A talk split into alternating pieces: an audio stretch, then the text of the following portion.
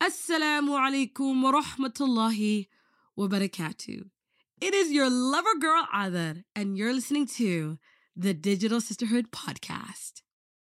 It's making me a little teary eyed to say this, but we've officially reached the final episode of Lovetember. I know, I know, sorrows, sorrows, prayers, sorrows. I know it's devastating. I'm devastated too. But I want to say that today's guest is not mine. Today's story was brought to us when a girl one night made a sincere and heartfelt dua to Allah. Her dua was to be interviewed by me on this podcast. And of course, and of course, guys, it came true. So without further ado, I want to introduce you to Halima, who is here with me today, but is really Allah's guest. Halima is half Mexican indigenous and half American girl living in the States. Her story, as many of ours, begins with a question or a few questions like Who am I? What do I believe in? And why am I here? My birth name is Isabella. My grandma had gifted me a name that aligned with some other indigenous gods. And when I had converted to Islam, I kind of let that go. It wasn't mm. something that I believed in. And I didn't want to go into this, I guess, hypocrisy in a way. And I think I was just like really trying to find like something that was quote unquote right or acceptable. And I had landed on the name Halima. Hmm. And I think that was really coming from a place of wanting to not do something wrong and thinking that if I had an Arab name, that meant that I was doing something right. Mm-hmm. And after like I had changed it, I was like, this just like does not feel like me. Like mm-hmm. I feel like I'm kind of jumping into this I guess, culture that's not even supposed to be about Islam, you know? And I just felt very disconnected from myself and like was questioning like, is this how it's supposed to be for like every convert? Are we just supposed to like completely give up ourselves in order to be seen as quote unquote acceptable? And so uh, I had told my dad like I wanted to be gifted a new name and in my family they gift names after you were born and it's basically based off like what that family member or elder thinks your essence is and how it'll affect you later in life because names hold so much power and just like how in islam like they say that you should be named something positive and something that will give you mm-hmm. like blessings and stuff and not have something that is negative. And so my dad had named me Ose and it means jaguar. Ooh. It's derived from a note name for jaguar. jaguar. Yeah. A jaguar. And uh, wow. basically they would at least in our culture like jaguars were one of the most symbolic animal that you could think of. They were something that was said to be very comfortable in this realm and in other realms.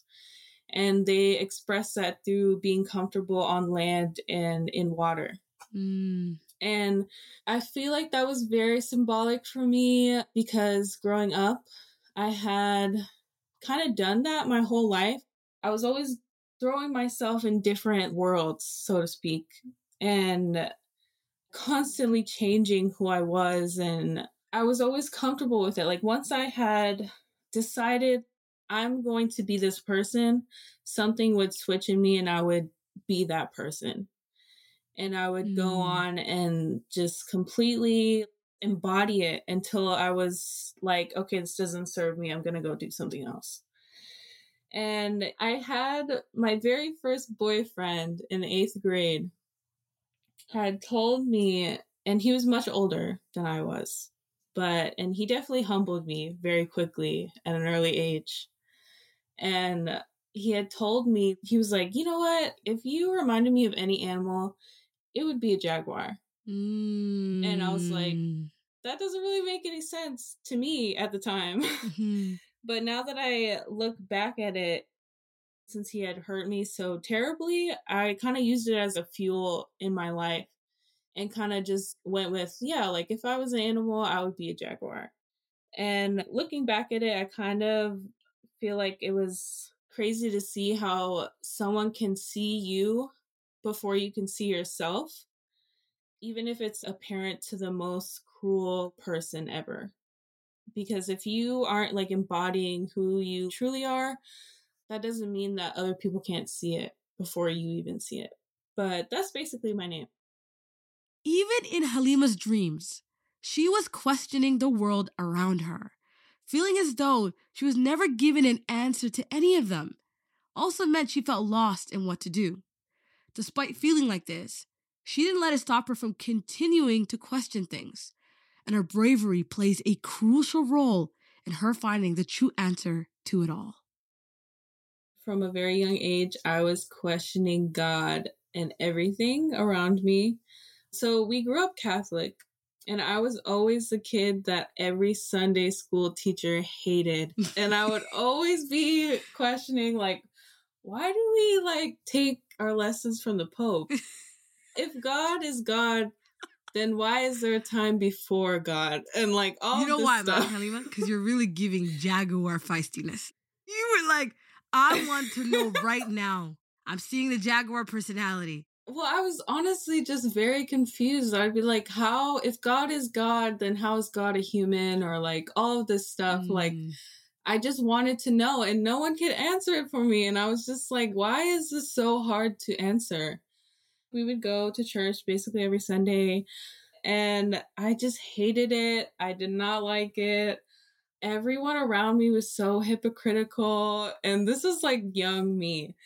And I would just be watching people and I'm like, you are just coming here just to say that you came to church. Mm. Like, you aren't really like talking about God. No one around me is really talking about God.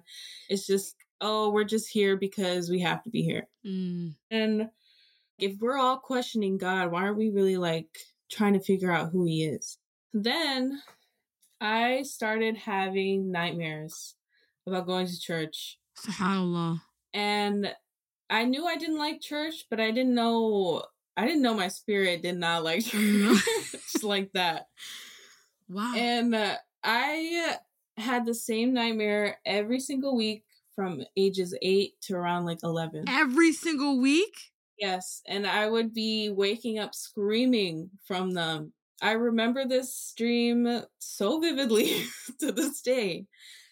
It was honestly very symbolic. It wasn't anything like you would you would hear it and be like, "How is that scary?" But it honestly shook me to my core. So basically it started at the front door of my church and I was already inside of the church.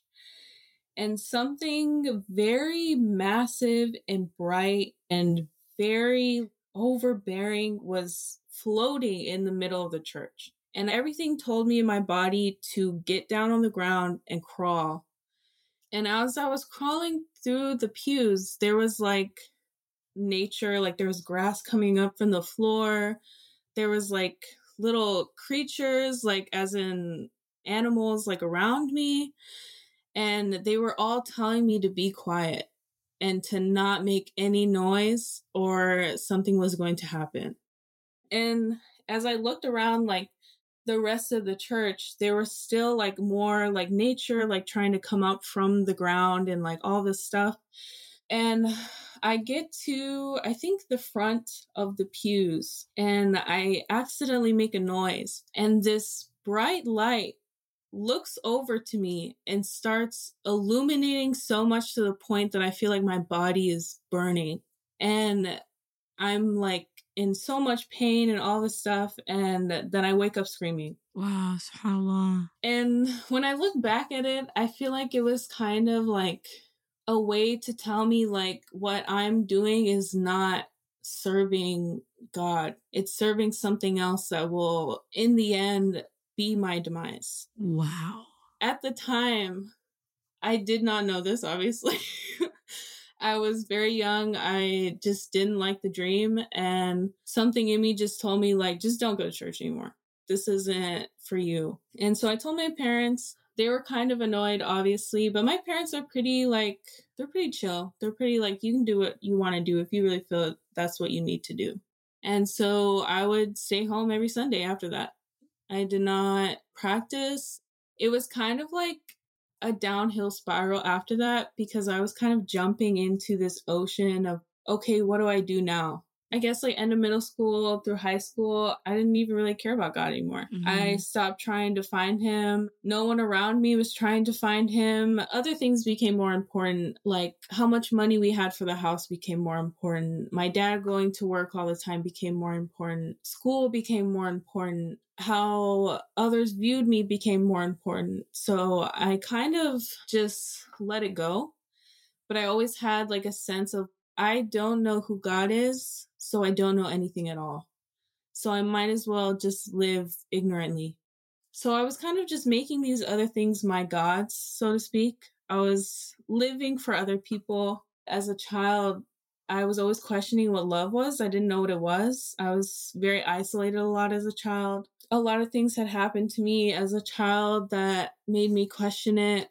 And my parents also didn't always have the best relationship. So my house was very chaotic at times. And I really just didn't know what anything was. And that kind of emulated in how I viewed my friendships, my relationships, myself. I became very into myself, I guess, so to speak. And I would base if I had a good day or not on how many people complimented me or how many people looked at me.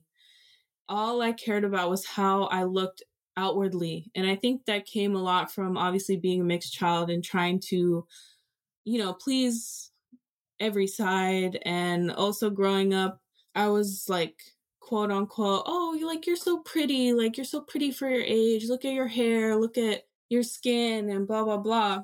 And also not knowing what love is and growing up as a woman and thinking that men are the center of love, the center of your being and craving that attention. And if you don't have that attention, you don't know what love is. You don't know who you are. And so I was doing that a lot and I was equating that to love. And it obviously did not serve me well. It it led me into a lot of spaces that were dangerous for me, a lot of spaces that did not care about me. None of my friends cared about me. I was kind of like just recycling the same patterns over and over again. And I went through a lot of anxiety and depression, even from a young child up until maybe I was 19. I had been dating this guy for a while and he was very much older than me. I thought it was okay because, you know, I thought that's what you were supposed to do. I thought that this would take me somewhere else because he was older than me, he knew more than me. I had gone through a point of very bad anxiety and depression in high school. I was doing a lot of drugs. I was doing a lot of partying. And so I had overdosed off of like pain medication. Not to the point where I could have died, but definitely to the point where I knew that I was sick and I didn't want to do it anymore.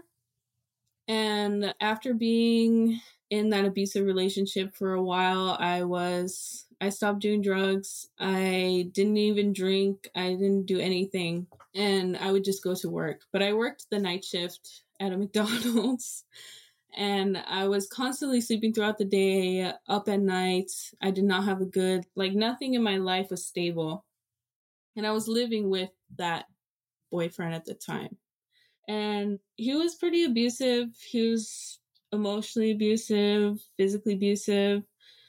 And I think my lowest point was when I had gotten very suicidal.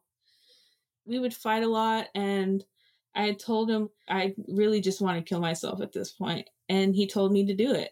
And Subhanallah. After that, I just I couldn't do it anymore, and that's where I was living. I had no choice at the time, or I felt like I had no choice. My family was always open to take me back, but I was so dead set on getting out of the house that I didn't even want to go back. And then he ended up cheating on me with someone that we worked with because I got him a job at McDonald's because I had worked there for a long time. and he ended up cheating on me with a girl who was 15. Subhanallah. And he was in the paper for it because she had charged him with sexual assault. Wow. And Wow. even he even had the audacity, like when it when it came out in the paper and everyone was talking to me, they're like, "Oh, isn't this your boyfriend? Isn't this your boyfriend?" He was like, "You're not gonna stand by me." No, I'm not gonna stand by. you." Why would you stand by him? Is he out of his mind? I don't know. Subhanallah. crazy. Subhanallah. But either way, Subhanallah. that was my last straw. I was like, I can't do this. And even even then I kind of just saw myself in the place of that girl and like realizing like how messed up it was that a Mhm. man could like defile someone so young Yeah. and realizing that that's what happened to me. And so of course my family came let let me came come back with open arms. They never really wanted me to leave in the first place, but I was having like some problems with my relationship with my mom and I was obviously just all over the place. And I wanted to grow up. That was like a big thing for me growing up. I wanted to grow up fast and just leave. hmm But I would say that that was my lowest point. He also influenced me to drop out of high school. Wow. So I had dropped out of high school at 17. And then I got my GED after we had broken up. And I started taking classes. And I had met someone else and I was in a relationship with them and I had already went into the relationship thinking like I'm going to be different. I'm going to find God like I had always wanted to do as a child. And I just wanted to change my entire being because I did not feel like myself at all.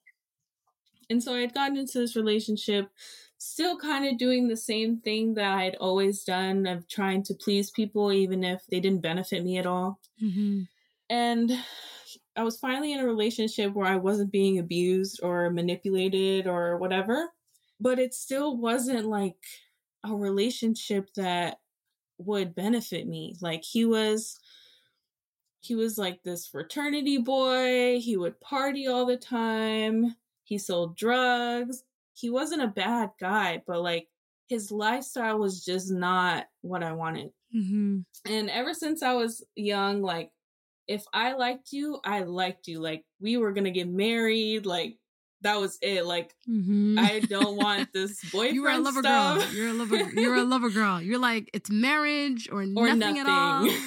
Yeah. yeah. But I was definitely on that, and he was not. So I was like, okay, like I have no stability. I feel like it was definitely a test from God. Like, are you gonna do the same thing that you always do? Are you still going to just give up yourself? Mm, Are you going to give up yourself for this idea of, oh, like this man is going to grant you paradise, basically? you, you know what the thing is, subhanAllah, as I'm hearing you, like I think so many women can relate to that Mhm. because you know sometimes we're told, you know, hold on, Yeah. but nobody ever teaches you how to let go. When I was finally out of that mindset, I was like, wow, I have everything. Like, I have everything at my fingertip. You have to sacrifice something for things that benefit you. And I definitely made that sacrifice and I was reaping the rewards. And I feel like love, questioning love and questioning God were two major themes in my life. And once I had stopped giving my love up for the wrong things, then love started pouring in. Period. Period. After finally gaining control over her choices and lifestyle, Halima was feeling good. She felt proud of herself for choosing better for her own well being. But just around the corner, Halima had a new challenge she had to face a journey with her health that led her to opening doors in a way that she had never done before. During my last relationship, I had gotten sick and I had gotten an autoimmune disease called Graves' disease, and I had to get radiation on my thyroid to kill it. And a lot of women do have it. They usually have like problems with their thyroid. So I had to get radiation to kill it.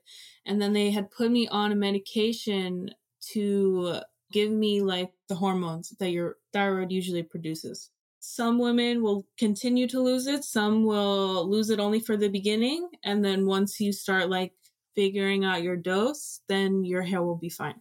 So I started that medication right after we had broken up. My hair was falling out in chunks, and my hair is very important to me. I love my hair. My hair used to be below my butt, and I used to just keep it long and luscious and beautiful. And uh, hair is also very symbolic in indigenous cultures. Mm-hmm. And so I felt very lost and very sad. And I started wearing the hijab because what I wanted to take care of my hair and I wanted to keep it covered.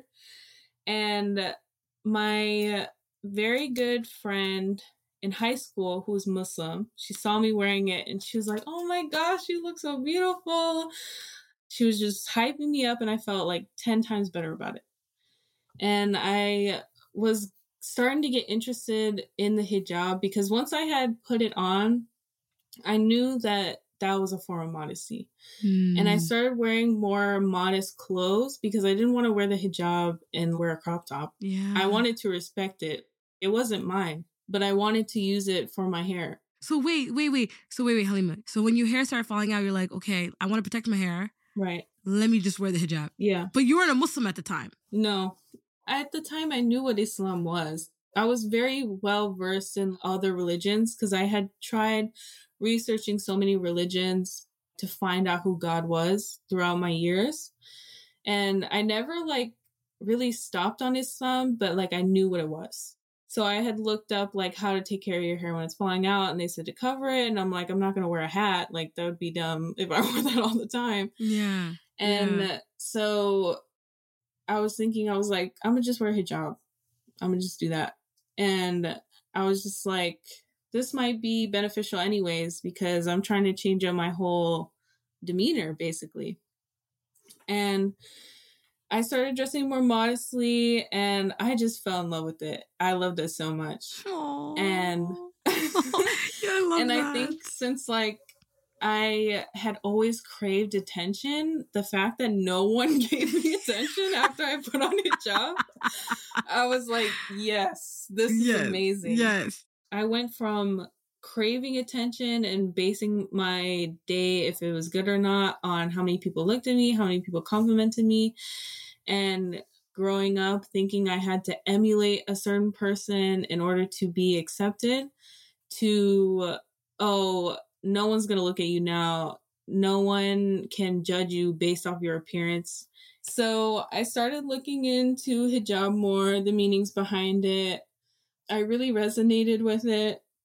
And then I started researching Islam more. I was like, if this is cool, the rest got to be cool too. SubhanAllah. Everything that I had researched about Islam was emulated in everything that I had gone through. And for my people and other indigenous people, I'm sure, like, we kind of go back to the teachings of divine spiritual law if something is one way, then that's because it has a deeper meaning. Mm. And that's how I kind of view like things for like halal or haram. And a lot of it aligned with spiritual law. I was kind of hooked at that point, but I wasn't like ready to convert. I was definitely just, I don't know, this is like not what I'm used to. And coming from a religious background as well, it's kind of like you think all religions are bad a lot of people who are quote unquote spiritual can't even utter the word God anymore because they're so like traumatized by some religions and not even religions, but people try and teach you what God is. Accepting Islam was a huge step to consider. I mean, one Halima held back from doing, as the memories of her past experience with religion came to play. Halima had reached the edge of her diving board and knew she had to make the final jump. During this period of uncertainty, a new character appears in Halima's story someone who would change your perspective of what a man could be. I met my husband through school. I was taking classes at a community college. He was taking classes at the university in my town. They sometimes give classes to those university students through the community college if they don't offer them. So he was taking a math class there in my class. He was always very quiet, very to himself, did not talk to anyone, got in, got out, and left. We love guys that mind their business. Yeah, We really do. exactly. that that just don't care about nothing. Just goes and does his thing. Yeah, he was very he I barely even saw him look up from his desk. So I knew who he was. I saw him a couple times. I liked him. Like I thought he was cool. I was very to myself as well. So it was kind of cool to see someone else like just not care about anybody else. Cuz I needed that. Mhm. I was going my whole life caring about everybody else and I wanted people around me that were like self-driven and wanted to better themselves. So I was interested right off the bat just by looking at him. okay. So, but describe what he looked like. You got to give us a tea. like, what exactly were you looking at? so he was a a tall, athletic man.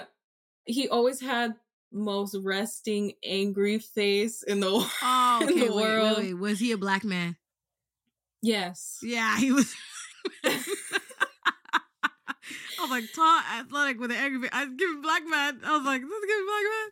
Always looked like he hated everyone around him, but I like that. so Guess what? I like that too. Nobody wants a friendly, friendly man. no. Nobody wants a friendly man.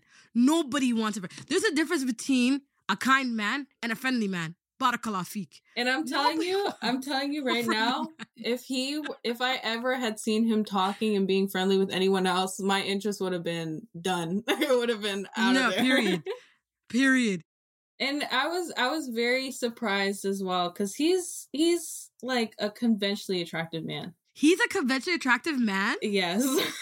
like we talk about this a lot and he hates it so much. He always says that ever since he grew up like everyone was always like talking about him, complimenting him and he hated it. Okay, no, no, no, no, no, no, no, no, no, no, no. Halima, you hit the lottery ticket because I there, there is a thing that people always say: the best men are the men who aren't obviously given friendly, but the ones that don't know they're handsome. Right. Because when you meet a handsome man that knows he's handsome and is exercised that privilege, they're the most shambolic. But a guy that detests that he's handsome, where did you find him? The thing is, it's crazy because this man knows he's So he handsome. know. Everyone's told him his whole life, but he doesn't care. He doesn't care. He does not care at all. Out of curiosity, though, why doesn't he like it?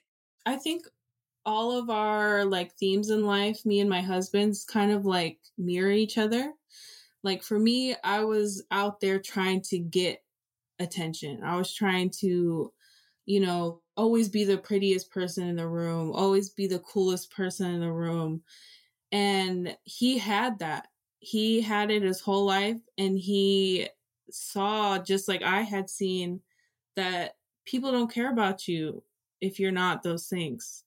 And people would assume things about him based off how he looked, just the same way that I was trying to get people to assume things about me based off how I looked. So he kind of learned that lesson earlier in life through different means than I had. And I really respected it because sometimes Allah will give you tests in your life that don't always seem like they're bad but they're still a test nonetheless because they're really like there to see how your spirit will go through with it. Yeah. But can can we admit, like, you know, in our like Islamic traditions, right? Beauty can also be a test. Yeah. Like being given something can also be a test, right? And we know this because of Prophet Yusuf alayhi salam. Right? Prophet Yusuf alayhi salam was the most handsome man in the entire planet, right? And where did that take him? A really difficult path Right. right? And so subhanAllah, yeah, like I don't I don't know if people really peep how beauty can also be a massive test. Any pretty boys out there, fear Allah. Fear Allah. No, I'm kidding, I'm kidding. but anyways, uh okay, so then so you meet this guy. hmm He's nice, he's cool, you like how did you guys snowball? Like, how did I'm sure maybe he was looking at you to the side of the eye, like, what is this girl trying to talk to me for? Or like, did he have that kind of like, I'm not trying to make no friends? Like, how did you guys develop a friendship first? So I'd known who he was. I recognized him. And one day in the library, he had come in and we have like these really big tables at the library that we have on campus. Like they could fit maybe like 10 people. And he sat down on one end of the table and I was on the other end. And I was like, "Oh, that's that that's that kid from my math class." And so I kind of like pieced together and I finally figured out like who he was because I had not seen him at on campus besides that one math class. So I was like, okay, he probably goes here and he just takes that class there. He was working on the homework that we had and I, you know, moseyed on over and I was like, hey, like, you're from my math class. Can you help me with this? Because I had no idea what we were doing. Because I'm horrible at math. And he helped me and we were getting to know each other, like pleasantries and all that. And after that, we kind of just started studying at the library every other day together. Mm. And it was kind of just like a, I don't know, it was a very like genuine experience. I never had a man like just be my friend, I guess, or try and be my friend. It was always like they kind of had ulterior motives and I don't know, it was very it was definitely a breath of fresh air and um we like ended up finding out that we liked each other and all this for after a while and okay but okay wait wait wait we're not gonna rush over that yeah we're gonna you're gonna tell me how the heck you found out he liked you you liked him and how you guys admitted it so please walk because i'm living vicariously through you here yeah so you're gonna have to you're gonna have to explain to me how that happened I think it happened very gradually. I kind of had the little crush on him a little bit, but I didn't really like him. He liked me a lot more than I liked him. I was still on my like I just got out of a breakup, like I'm trying to do me. But the way that he was was so interesting to me. I wanted to study this man. I was so confused by the fact that like he looked the way he looked, but he did not talk to nobody. Mm. That was always so interesting to me because I know so many pretty people who throw away their lives for the fact that they're pretty. I wanted to like keep him safe from everything that men were or everything that people would see him as. So I kind of like took it upon myself to just be there for him because he would just be so pure to the point that I would just be like, Are we living in the same world? Like, how are you the way that you are? and when we look back at it, he says that he liked me a lot from the beginning. Mm. He says the day that we met, he was like, I'm going to marry this woman. Aww. I don't really believe that. okay. No, he's actually amazing. you were kind of like holding your cards closer to your chest. Yeah. And I also didn't really like him. Like I thought he was cute, but mm. I was mm-hmm. like, I don't know, like I'm used to like bad boys, I guess. And like yeah, I'm not yeah. used to this. And it kind of seemed like awkward for me because like when you get used to chaos, like silence and stillness is not appealing to you. I was just so used to like someone hurting me or using me and blah blah blah to the point where I'm like, is this even like for me? Would I even thrive in this environment if this is all I'd known? So walk me through that night. So what had happened? Where were you? So like give me if you could describe that in your most rom-com description. We were in his dorm room. The dorms are very small, but he had his own room. And it basically all that can fit in there is a bed and a desk. And so he was sitting in his bed, I was sitting in the, on the chair and the desk, and we were watching a movie. I thought it was just like we were just gonna watch a movie, go study, go eat, do what we usually do, leave. And we always had a lot in common, so you know, the vibes were there. But I didn't really know that this man liked me. Like not to say anything about my husband, but he doesn't really have riz like that. like he's not like out here like good men don't, okay? good men don't. like he was out no, not here good flirting. Men, pure men, pure men don't. he wasn't Mashallah. out here like telling me I was pretty or beautiful or whatever. Yeah. Like it was strictly like I thought we were just, you know, being friends, being study buddies, whatever. And he was also very respectful, did not ever cross the line, nothing. And so we were watching the movie. He was like, this is going to sound crazy, but he was like, I love you. And I was like, what? What? I was like, what are you talking Wait, about? wait, out of the blue like that? Yeah. And I kind of tried to pretend that I didn't hear it. And I was like, what? and then I was like, don't say it again. No, you don't. Let's go. Go study. And so we studied. And then I left and I texted him and I was like, what did you mean by that? You love me as a friend. You love spending time with me. Like, what is going on? And he was like, no, I love you. Like, I love you. Unbelievable. I was like, we're not even we're not even a thing. We're not even dating. After that, I was like, okay, but I kind of love him too. You know, like I Mm. do love him. Like I've always had this sense of wanting to protect him.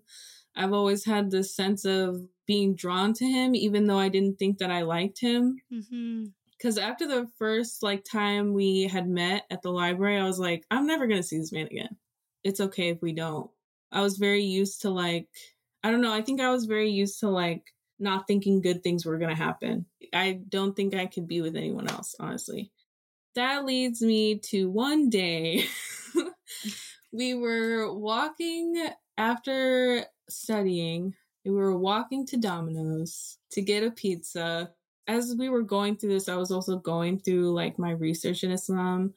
It felt like everything was kind of piecing together. Like I was finding out what I wanted. After I had sacrificed my old life, I finally had someone who was genuine about me, which I had never had in my life. And I was finding Islam and loving it. I was definitely on the edge of the diving board, staring down into the deep water, not knowing if I wanted to do it or not. I kind of just had this like moment while we were walking, and I was like, Yeah, I'm Muslim. And he just looked at me. He was like, Are you? Like, you never said that before. and uh, I was like, Yeah, like, I think I am. Like, I know that I am. And I love him, but he was just like, Okay. and then he just kept going with his day. and then we got the pizza and we ate it and that was just the day like it wasn't anything like crazy and he was always that kind of person that would be like you can do whatever you want i don't really care as long as you are being true to yourself that's all that really matters Mm. so after that i kind of like in my head i was like that was my shahada but i did want to take another one Mhm. i wanted to take a proper one Mhm. and I did wait a while to do that because we were also talking to each other. And I was like, I feel like I can't go into this in a haram like relationship. I was like kind of dropping hints like here and there, like, oh, I don't think I could marry someone who wasn't Muslim. And I definitely think it was like a, a test to like my faith. It was definitely a test to see if I was going to keep doing the same things that I've always done and putting people in the place of God, basically. When I had gotten to the point where I had met my husband, I feel like everything that I've gone through was emulating in that moment, reaching up to my Shahada. Wow. And it was like God was saying, like, you can have this man, but are you going to have him in the way that benefits me? Mm. Are you going to have him in a way that benefits the both of you? Are you going to have me at the forefront of your marriage? Wow. Or are you going to start it in a way that you've always done, where you use your love for someone as a means of living instead of your love for me? After months of waiting and hoping and praying that they could have a future together, Halima knew it was best for the pair to part ways. She knew the reasons Allah would bring people into her life to teach her lessons, to test her, to test if she could let the cycles that previously overcame her life continue to wreak havoc on it. This time, she wasn't going to let that happen. And so, with tears in her eyes and faith in her heart, she let the love of her life go. Now, I want y'all to remember this hadith. Verily, you will never leave anything for the sake of Allah subhanahu wa ta'ala, except that He will replace it with something better for you. And Allah always keeps His promise. I was definitely heartbroken. He was the first person that had ever been genuine about me, had ever been respectful towards me, had ever taken my spirit into consideration. He'd never like made me feel like I was just this body, basically, or just this face. And he never even like would compliment me. He would compliment who I was. And he would always say things like, Wow, you're kind of like a role model to me. I want to be like you, which was crazy because I was like, I kind of want to be like you. But six months later, he told me that he was converting and Okay, wait, wait, wait, wait. Well, hold up. Pause, pause, pause, pause. So was his text kind of like out of the blue? yeah, he had texted me up and we were pretty good at being in touch with each other, but I think our conversations definitely started to die down. And I had asked him before, like, what was going through his head during that whole period. And he had said that he was basically just researching Islam and doing the most that he could Hmm. in order to figure out if this was for him or not. And I really appreciate that he didn't just jump right into it after I told him that hmm we couldn't be together. But he definitely took his time, and I'm glad. And it meant even more to me.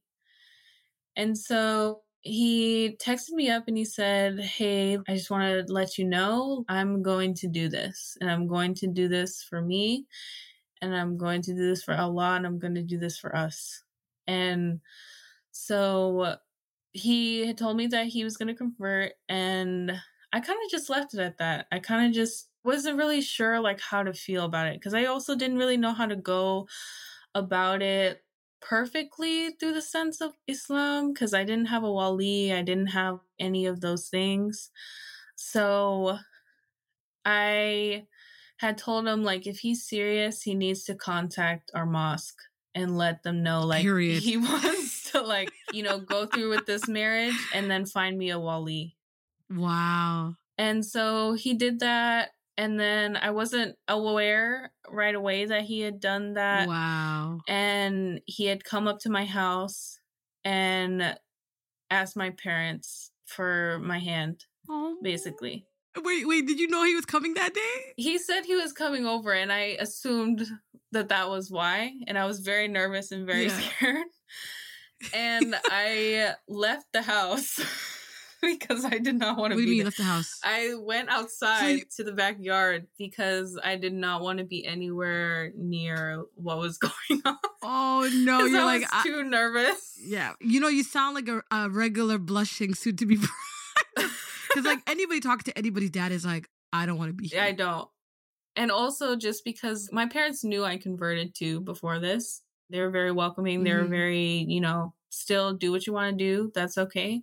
And I was very scared for him to do this, but I think my parents have gotten to a point where like, oh, she's done so many crazy things. This is just another one, you know? so they were like, yeah, go ahead, you know? He asked for my hand and everything after the fact my mom had come to me my dad of course not he just you know he left it as it was but my mom had come to me and she was like i've seen how happy you have been since meeting him because i had told them about him before and she was like i think this is the most respectful person that you have ever brought into this house friends included she was like, if that's what you want to do, then go ahead and do it because it seems like it's something good for you. And so we had gotten married February 28th, and it was very small. I did not invite anyone to the wedding or to the nikah. Mhm. And I think the, and my wali was there. He was an imam there and um his wife came with her daughters and that was everyone who was there we were there during maghrib for the prayer and my wali had asked all of the men who were there, like, "Oh, do you want to stay for a wedding?" And so they were Yeah. there. Oh, mashallah. The congregation came. yeah, The Muslims were invited. and so it was very short, very small, but it was very impactful. And I was very happy. I didn't even have my parents there because his parents were in Germany, and I felt like it wouldn't be fair. Mhm. and I just wanted it to be us. I really wanted the day to just be about us. So we did our vows in my backyard with just the both of us. Because I didn't want anyone else to hear them. I wanted it to just be like words that we were able to say to each other in like our own space. And I could not get through my vows for the life of me. And I want you to imagine that when you read them because I, it was just so hard. And I felt like everything that I had ever prayed for was just coming true or coming to me. And it was just a really great moment. What did it feel like to have the first halal hug? It was great. Halal embrace. It was great. I was like, wow, okay, this feels right. this feels better. Congratulations. Mabruk. Mabruk. Mabruk. Thank you. May Allah subhanahu wa ta'ala bless your union. Make it filled with khair. May Allah continue to allow you guys to be the coolness of each other's eyes. And may Allah subhanahu wa ta'ala make it a means for you both to enter the highest level of Jannah. What would you say was like a like the most beautiful moment that you remember during that time? when we got to pray together, that was the first time we had started praying together ever. And it was definitely something to get used to. Um, we would laugh a lot and try, we would have to like separate sometimes because it would just be too much. but whenever we did get get it right, it was very like it just felt like so beautiful to like have that to do with someone. He was always there to remind me like, bro, what do y'all put in this podcast? Everyone be crying. It's okay to cry, Halima. Listen. Listen. Listen. It's not every day you have to be a jaguar, okay? It's okay. It's okay to shed a tear. Because I'm about to shed a tear myself. so he was always there to remind me like you know allah is there for you he loves you like he has blessed you Mm, with so much mhm, it's okay to rely on that mhm. and not just rely on yourself Yeah. so you know i just kept doing that and it really paid off and i really think that allah had blessed me with a partner who was always there to remind me of that girl Yeah, I'm sorry. I'm just like so beautiful, subhanAllah. It, it- it's it's allah has he has definitely blessed me with a partner who is a constant reminder to rely on him and to you know believe in yourself believe in the creation that allah has cr- made and we are a part of that and i was just so disconnected from everything for so long and it's just like to this day i still am in awe by the fact that like i am blessed with such a union because the way that like marriage works today sometimes is you know like they say that once we get married half of our deen is completed but i think a lot of people think that that just happens right when you get married or right when you say like Mhm. i do and everything but it's a constant like give and take and it's something that you have to find through the other person and you know like tune to like how you live your life through Allah. It's not like you just say I do and then half of your deen is completed. It's it's a test, it's a job, it's you know, like finding yourself through another person, mirroring each other, growing, fixing what you have done in the past. Once you finally let all of that go and find your relationship through Allah, then that's when it's completed. When you amplify each other's love for Allah. it's not just right off the bat. But he would show me time and time again that he was someone to be trusted. And there was a lot of times where I was kind of just making stuff up in my head and thinking, like, oh, like he's probably out here doing this, he's probably out here doing that. He says that he likes me, but how would I know? And he would always, you know, prove the point that he wasn't doing stuff like that and that he was serious and that he was a genuine person. And I think, like, in marriage, we have this, I guess, fantasy, like, mindset about it that it's just going to be this perfect, beautiful, like, thing. But we all unfortunately sin. That's, it's in our human nature to not be perfect. And when you come together with someone, you have to accept that and you have to grow from it. You choose to better each other and better yourself every day. I know you're doing your interview right now, but I just wanted to let you know that I'm so proud of you and that Allah loves you and He answered this dua for a reason. You worked so hard, and I couldn't be more proud. I love you so much, and I can't wait to hear all about it after you're done. I love you. Do you remember the hadith I mentioned earlier? Halima's story was all about her love for Allah subhanahu wa ta'ala, and her life in exchange bloomed in the brightest ways due to it. Giving up what was so close to her heart meant that Allah rewarded her with so much more. And I really mean this, guys. There will always be barakah and reward in leaving what Allah dislikes and embracing what Allah loves instead. I hope you all loved Lovetember as much as I did. I mean, it was an incredible season. And I can say personally, okay, personal, I'm about y'all, but personally, I feel like I feel differently about love now.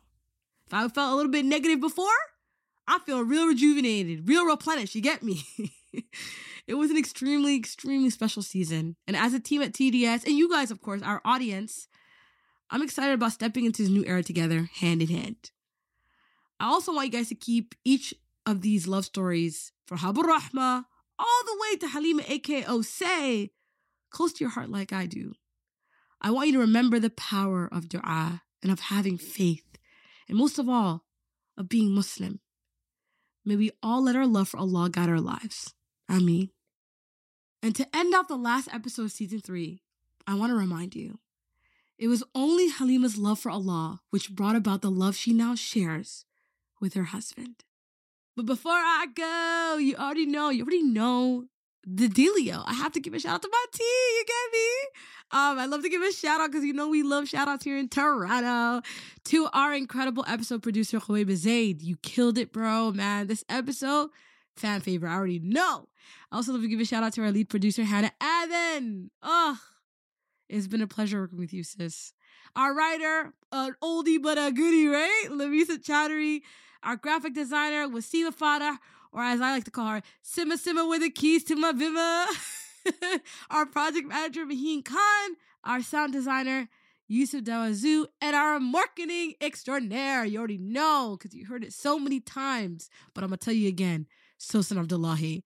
I love you guys all. Thank you so much for listening to this episode, to this entire season, and just overall for being who you are. Like, you guys mean so much to us. You have no idea. And I am so appreciative of all the patience you guys had um, in our return. And yeah, and I hope you really loved this last episode. I really hope you did. And yeah, I'll see you guys in Ramadan. Yeah, first Friday, you already know. we going to pull up. So you can see you guys next Ramadan in your ears, in your speakers. Say with me, telling you a good story. See you then, guys. Assalamu alaikum. All right, guys, before you leave, I have one more thing to tell you, okay? This is a big deal, so really listen up. Now, after every episode drop, you will have, okay, listen up, special access to behind the scenes content, which now includes extended interview cuts, notes from the producer, and all of the archival content we didn't get to include in the episode. Imagine that. After the show, is now live and exclusively on iTunes. The episodes will drop after every new episode on Friday, so go, go subscribe right now. Get access for free through an Apple Podcast subscription or by subscribing for 199 USD monthly and annually for only 399 USD. Sign up, guys. It's going to be amazing.